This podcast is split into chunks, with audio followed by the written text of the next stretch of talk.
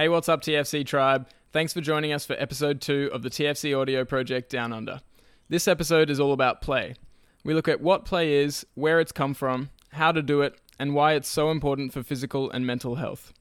Plus, we delve deeper into hacking the system and our vision for creating a play based injury prevention and performance enhancement culture.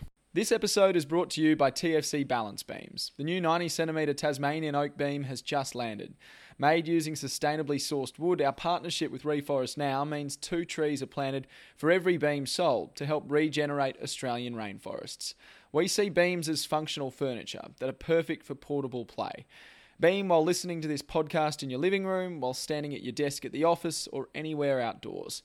Each beam comes with access to our online beam training system to help you find your flow while looking after your hips, ankles, and feet. You can grab your beam at tfc shopaus.com now.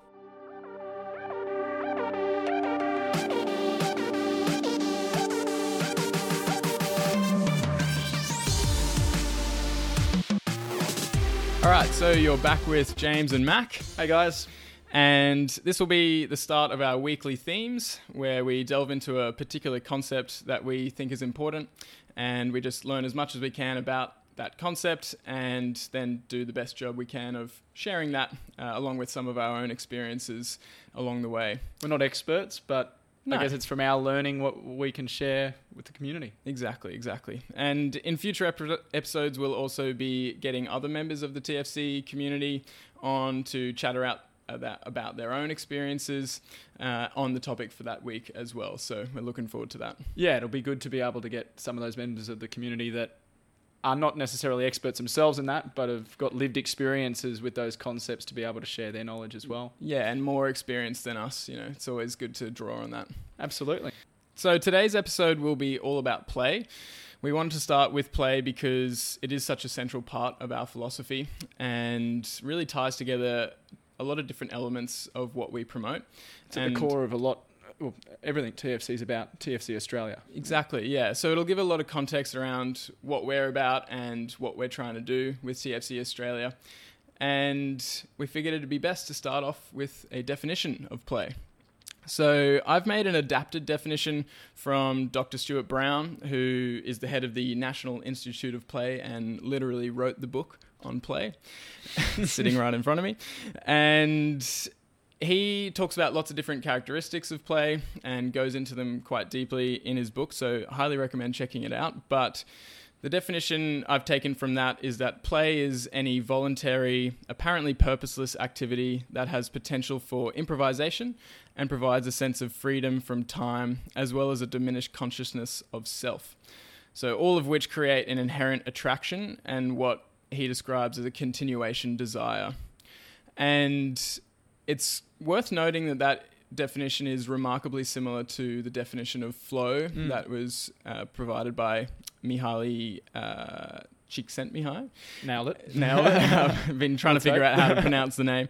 Um, but he wrote an epic book called Flow, The Psychology of Optimal Experience. And we'll do a whole episode on flow. And Yeah, it we'll- does have some of its own characteristics that are separate, but it is just worth noting how similar the two There's are. a lot of overlap, yeah. Yeah, huge overlap. And one of the biggest pieces from both of them is uh, what Mihaly talks about as a uh, autotelic experience, Mm. which just means it's it's a goal within itself. Um, auto meaning self, and telos meaning goal. Mm. Um, so autotelic or self-motivating goal, which just means we're doing the activity for the sake of the activity itself, and not, Not, for some end reward. Or yeah, some external goal that we're going to get in the future. it's probably good to compare, I guess, that definition of play then with the definition that the dictionary or, or the online dictionary has um, hmm of it. Yes, so we did look up the dictionary on the Oxford Dictionary online, Mm. and they define play as activity engaged in for enjoyment or recreation, especially by children.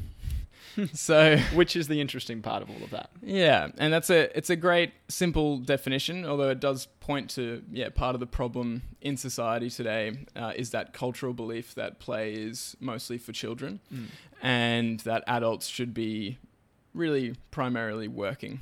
Before we do get into that work versus play Yeah. dichotomy, it's good to. I just want to talk about Todd Hargrove's characteristics of Mm. play as well. So he wrote the book Playing with Movement, and movement play is really what we're mostly about.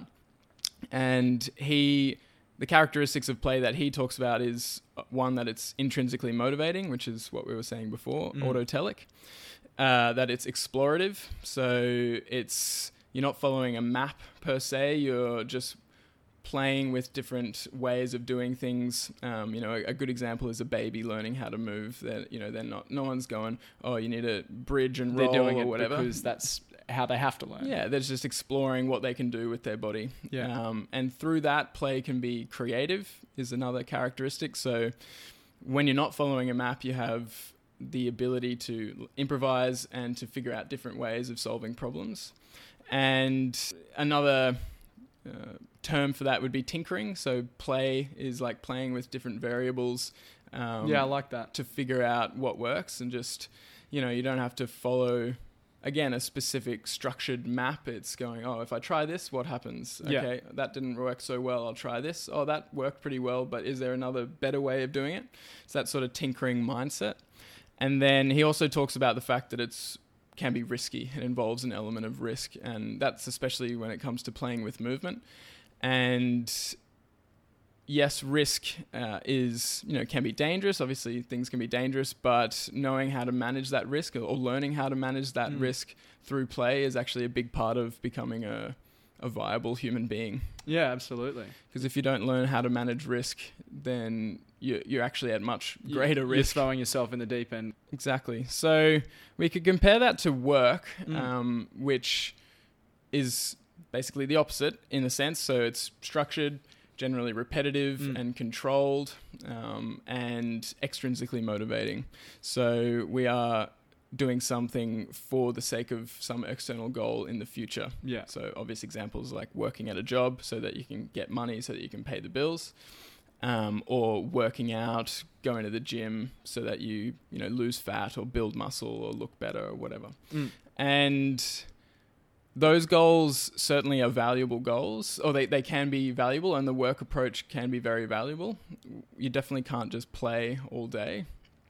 but you also just can't work all day and and that's sort of the balance that I think has been lost a lot these days is and you go back to that definition from the Oxford Dictionary that that emphasizes children it's the adults that are going and, and doing the work every day while Mhm. the children play and that for me was something that you know in my own work journey I noticed only I only sort of became aware of in the last 12 months just how much I was missing yeah that that intrinsically motivating aspect of life. Um, when you know from my job I was working long 12 hour days um, and, and, and being a reporter you're on the go from 5 a.m as soon as you make your first call um, until 6.30 and then your brain can switch off but you're working working working towards a goal or a deadline um, Because your job is to appear on TV that night. You don't have the option of exactly of not appearing on TV. It's that's your it's a daily deadline so you, Yeah.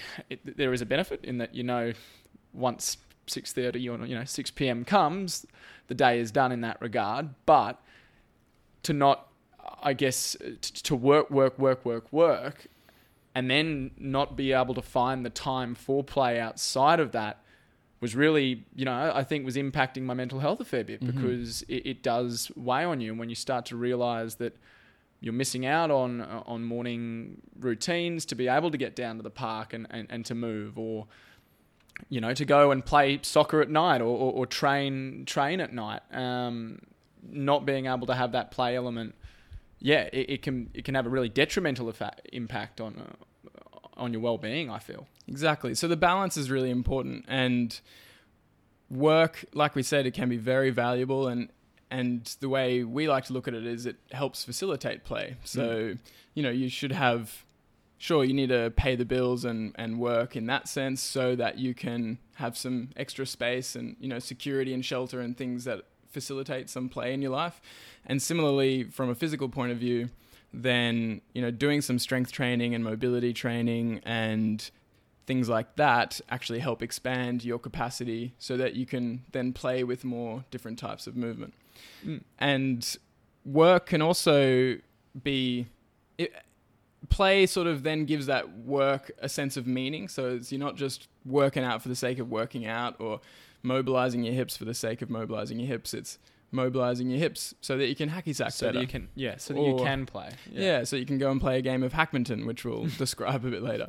Um, and, you know, work, there is a, a bit of a blurred line between work and play here. And that's, you know, a good example might be someone going for a run and, and pounding the pavement versus someone running through a trail, you know, a, a forest trail with a deep sense of awe and enjoyment and full, fully present. You know, the ru- act of running is the same, and they might be getting very similar exercise, but their intention and their meaning behind that is very different. Mm. And that's sort of where that concept of flow comes in. It's yeah that, absolutely it's that connection between work and play, and having something meaningful and, and purposeful to you is actually what matters. Yeah, for sure. Yeah, and I mean, uh, personally coming into this role and, and working with TFC, um, being able to weave those two in and, and to blur the lines more Mm-hmm. is so much more rewarding from the work you're doing because it's it's not feeling like work if if there's an element of play to it Yes. uh, and you're in that flow state like you said Yeah, and it's it's purposeful, Yeah. and it just so happens that our purpose is helping other people play. So Yeah. it's uh, you know it's circular, but it's great. yeah absolutely It's our job to play because we want other people to play. it's a it's a handy little Love it. Yeah, very, very handy. um, but I guess, do you want to sort of go into a bit of the historical context then uh, of, Mhm.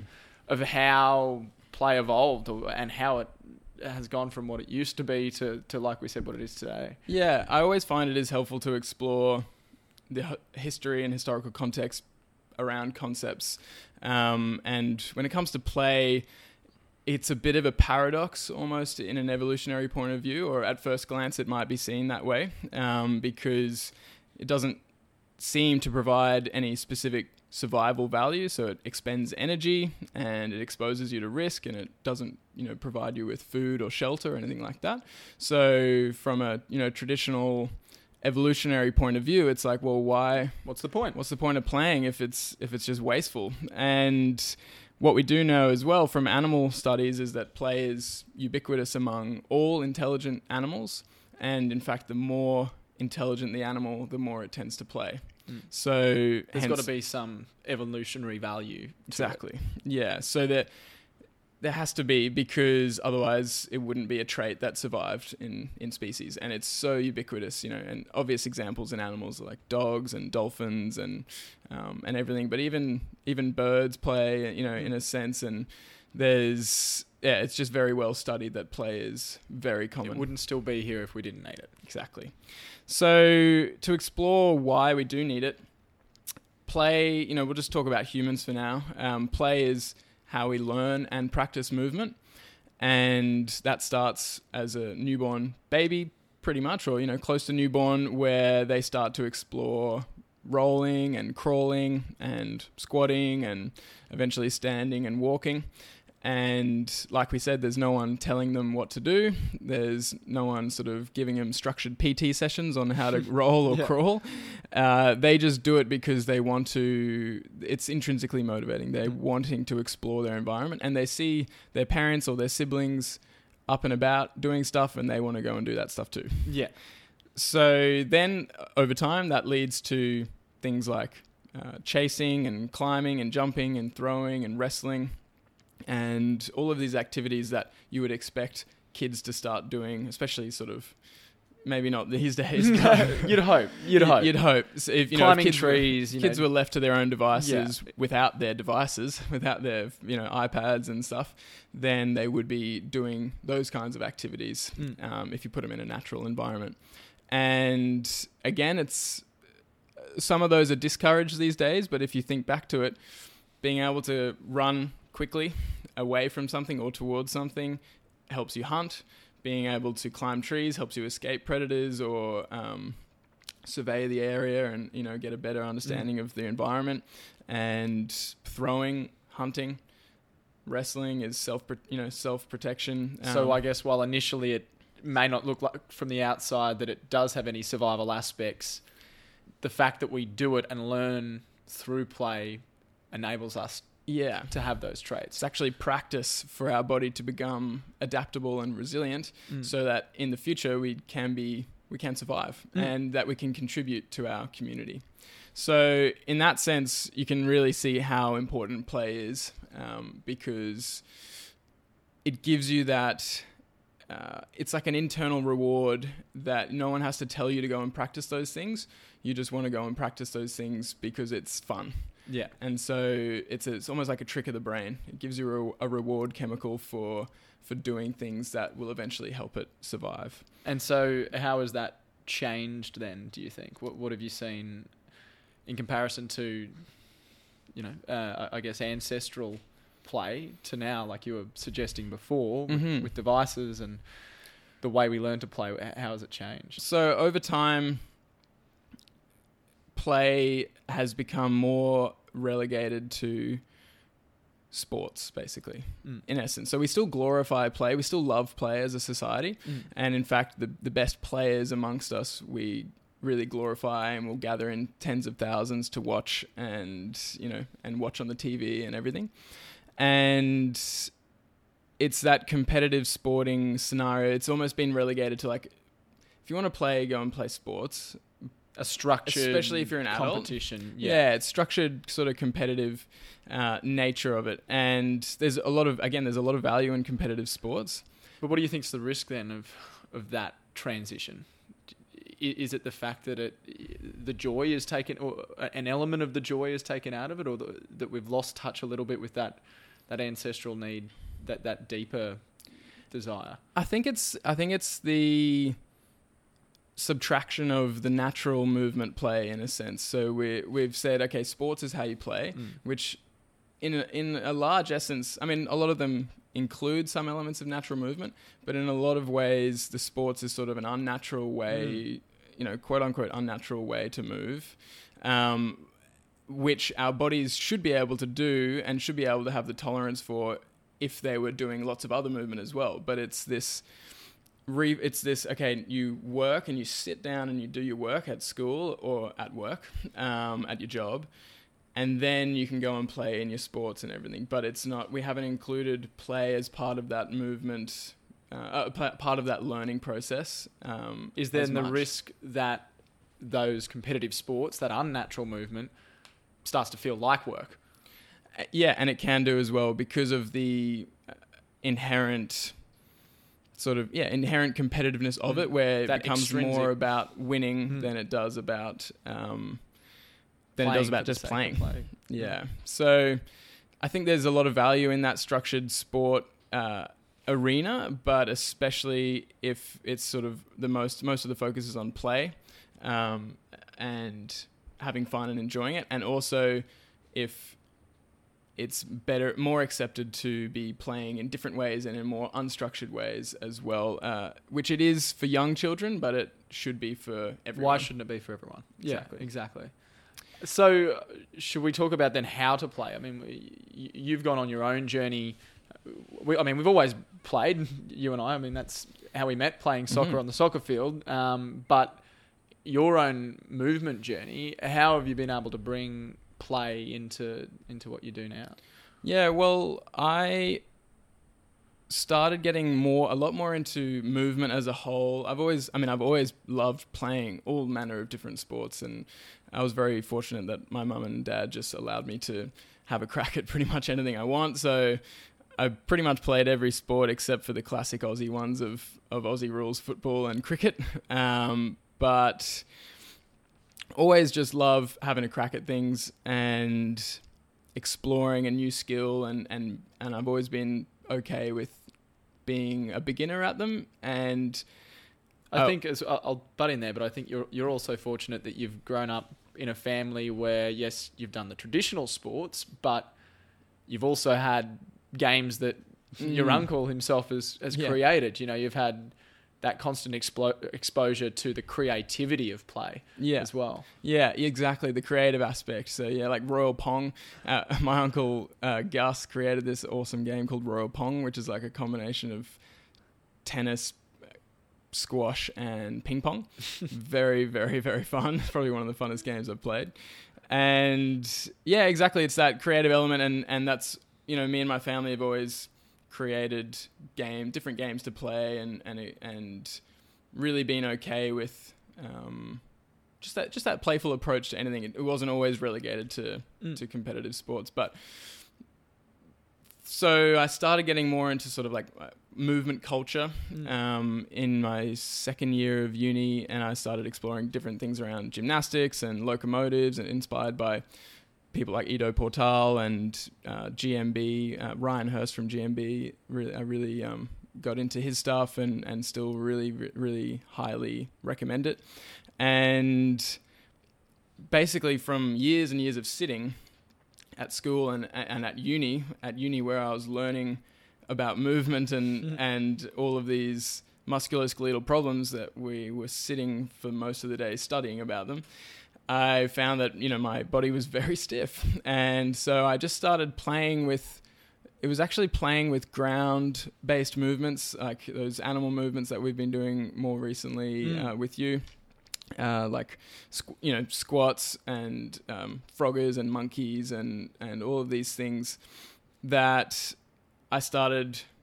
Like I never really properly worked on mobility. I really did just start playing with those types of movements Yeah, right. and I've ever since had quite good mobility. Or like when I say good mobility, it's sort of just how mobile a human should naturally be. Yeah, it's just natural ability Yeah. rather than Like the, The ability to squat all the way down to the ground and to be able to move around on the ground uh, fluidly and efficiently. Like these are things that all humans should be able to do. and then you contrast it to me, Yeah. who again sat all through uni, sat all through school, sat all through work, and I, I think I was probably fortunate that I was outdoors a fair bit and was um, was able to to move.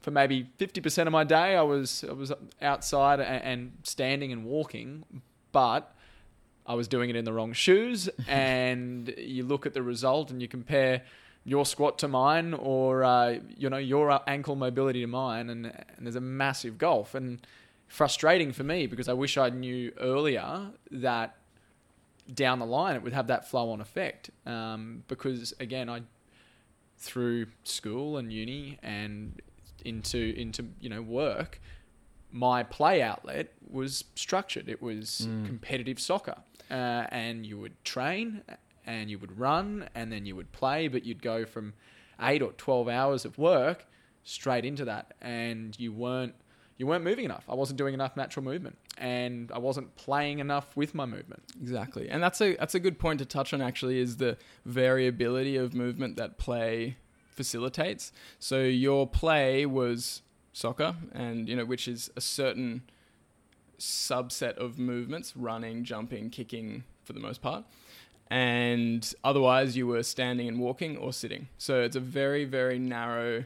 Uh, collection of movements compared to what the human body is capable of and what the human body really should be doing day to day. Mm. And this is where the sort of natural natural movement or ground movement we'll have podcasts on these topics as Mm. well to expand on them but this is where that comes in is the variability that that provides to your system through adopting lots of different positions and exploring lots of di- different positions which otherwise you you would never take your body through those positions if you're just sitting or if you're only doing one type of sport or activity and then I guess that's f- for myself. I mean, I've never been someone to go to the gym and, and, and to move. I've always wanted it to be linked to play because that's been the way that I've enjoyed exercising. It's given me joy to to move through that manner. But tools have been a really important part um, of, of, of, I guess,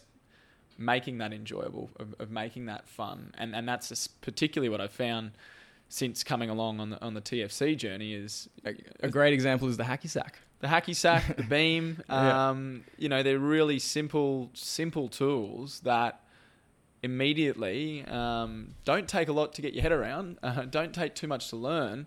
Have that reward because as you're learning, you're um, or playing with them and and tinkering with them, like you said before, you're you're getting that feedback from your brain and from your body that oh this you know isn't just fun, but I'm learning as I go. Um, mm-hmm. And and yeah, I, I found that they've been really powerful to help me on that journey because, like I said, I, I was never someone who would have just gone and done 15 by 3 you know 3 by 15 squats in the morning and then 15 by you know it, just that repetitive work aspect of exercise always sort of scared me. Yeah. never excited me.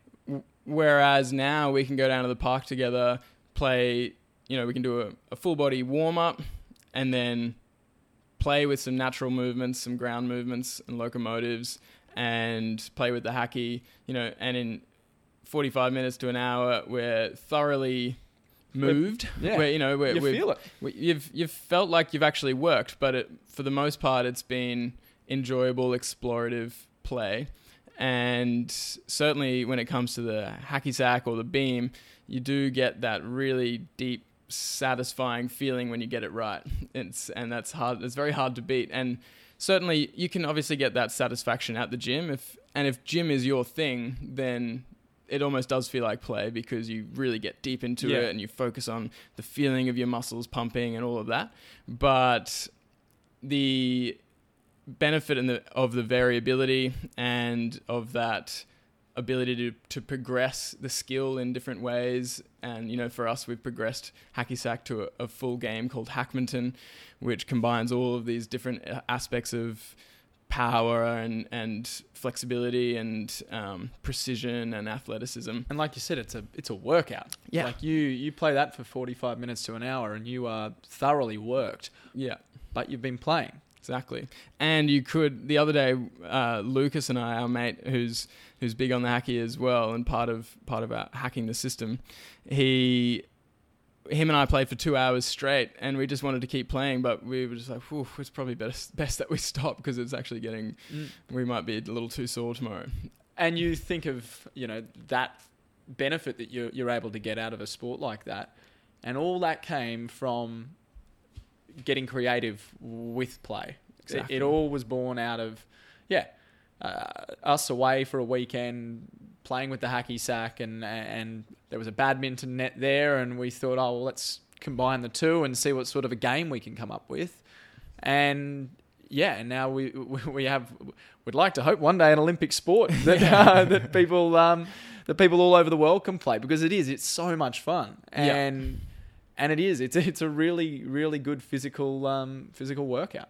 Yeah, and it and it's just it's extremely challenging and um, extremely satisfying, and so it's it's that really unique combination of you know if you jump on the court with someone who is a lot better than you, then mm. you go, oh right, I want to I want to get a bit better at this so I can actually play and and then once you do play and you're in that sort of more it's it's a friendly competition where obviously it doesn't really matter if you win or lose um, you know your pride might get hurt a little bit but it, it's mostly about helping each other get better and just enjoying the process. I think that's another interesting element we haven't really touched on is is looking at that competitive nature. If you go to play with someone who isn't at your level, then it it, it doesn't have that same effect on on you know the mind and the body. You, are not enjoying it as much, which um, yeah, which is really interesting because uh, you know, I know if we step on the court together because we're the same level, then it's very exciting. Yeah, exactly. And it, it's much more. So actually, Mihaly talks about a flow channel in his book. So it's flow happens between anxiety and boredom, basically, hmm. in the channel between those two. So if if you're not good enough, or you're playing with someone that's not good enough, then there's an element of boredom. Like, oh, it's you know, it's just not really going anywhere. And then if you're playing with someone who's way too good, it's a, that element of anxiety. Or if, if a challenge is far too much, you've got anxiety and you're like, oh, geez, I can't, I can't do this.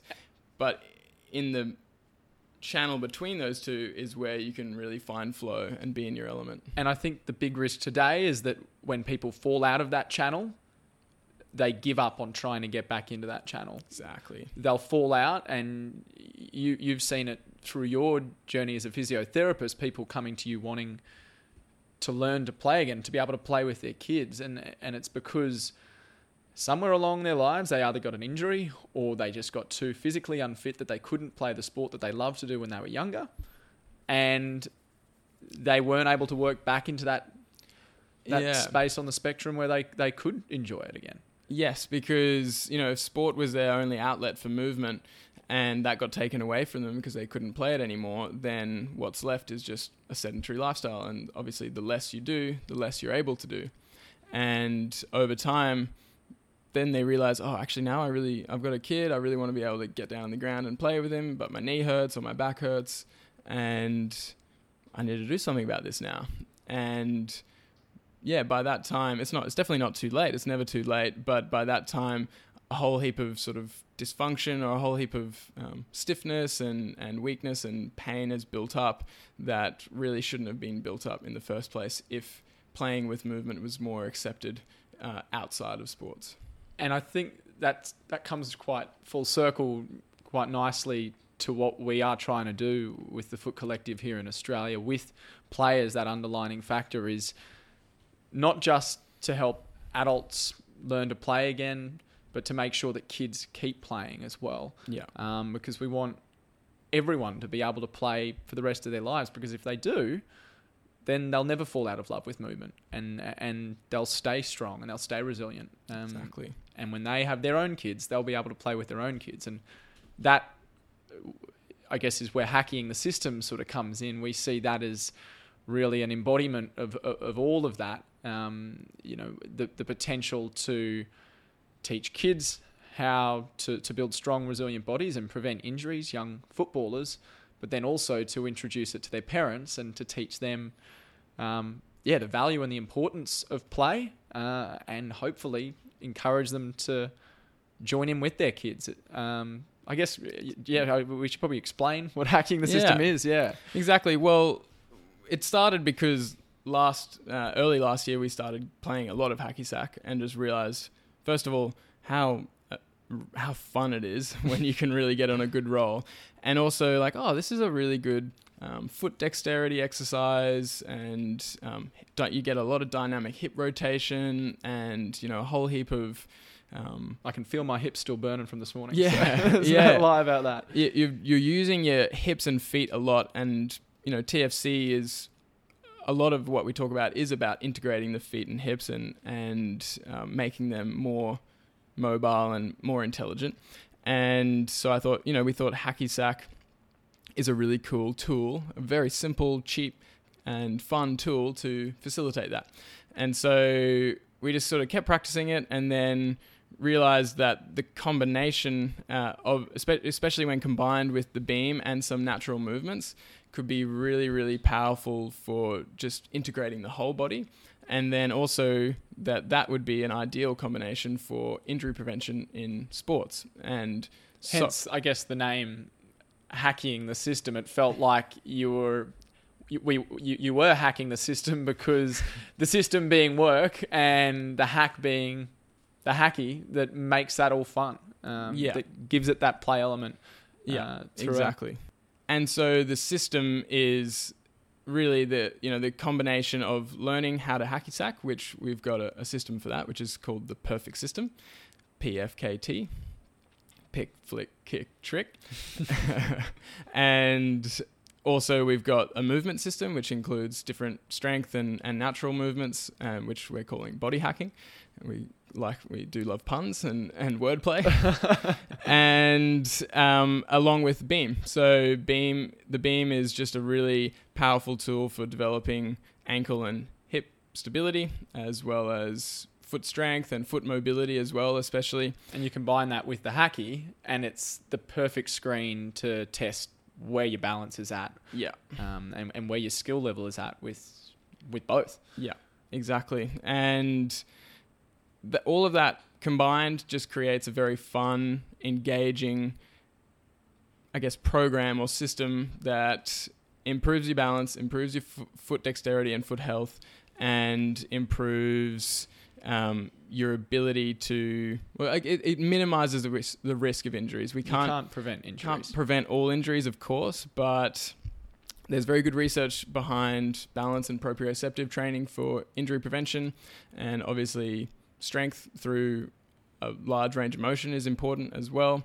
And so if you combine all these things, the thing the thing with young athletes especially is that they're not going to want to go to the gym and do 3 times 15, you know, like you said, it's it's it's inaccessible and it's boring for them. Kids want to play and if you can create a program that incorporates a lot of these important elements into something that is fun and then they can express all of their abilities in a game. in a game like Hackminton, then it's something that could actually catch on and really become a culture. And I think already it's been really rewarding to see.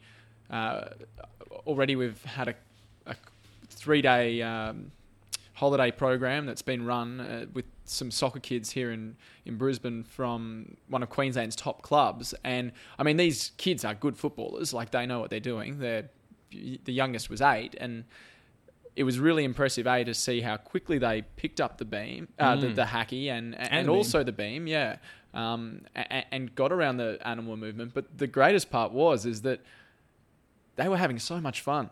And you could see the the looks on their faces, and and they were excited. They wanted to come back. They Yeah. thought there was another day. Um, you know, they, they were hoping they could come back next week. And, and Yeah. we've got a six week course now in the works, um, targeted towards fo- young footballers, young elite footballers, who are the perfect candidates for this because a they know how to play soccer, so picking up the hacky will come as a second nature to them.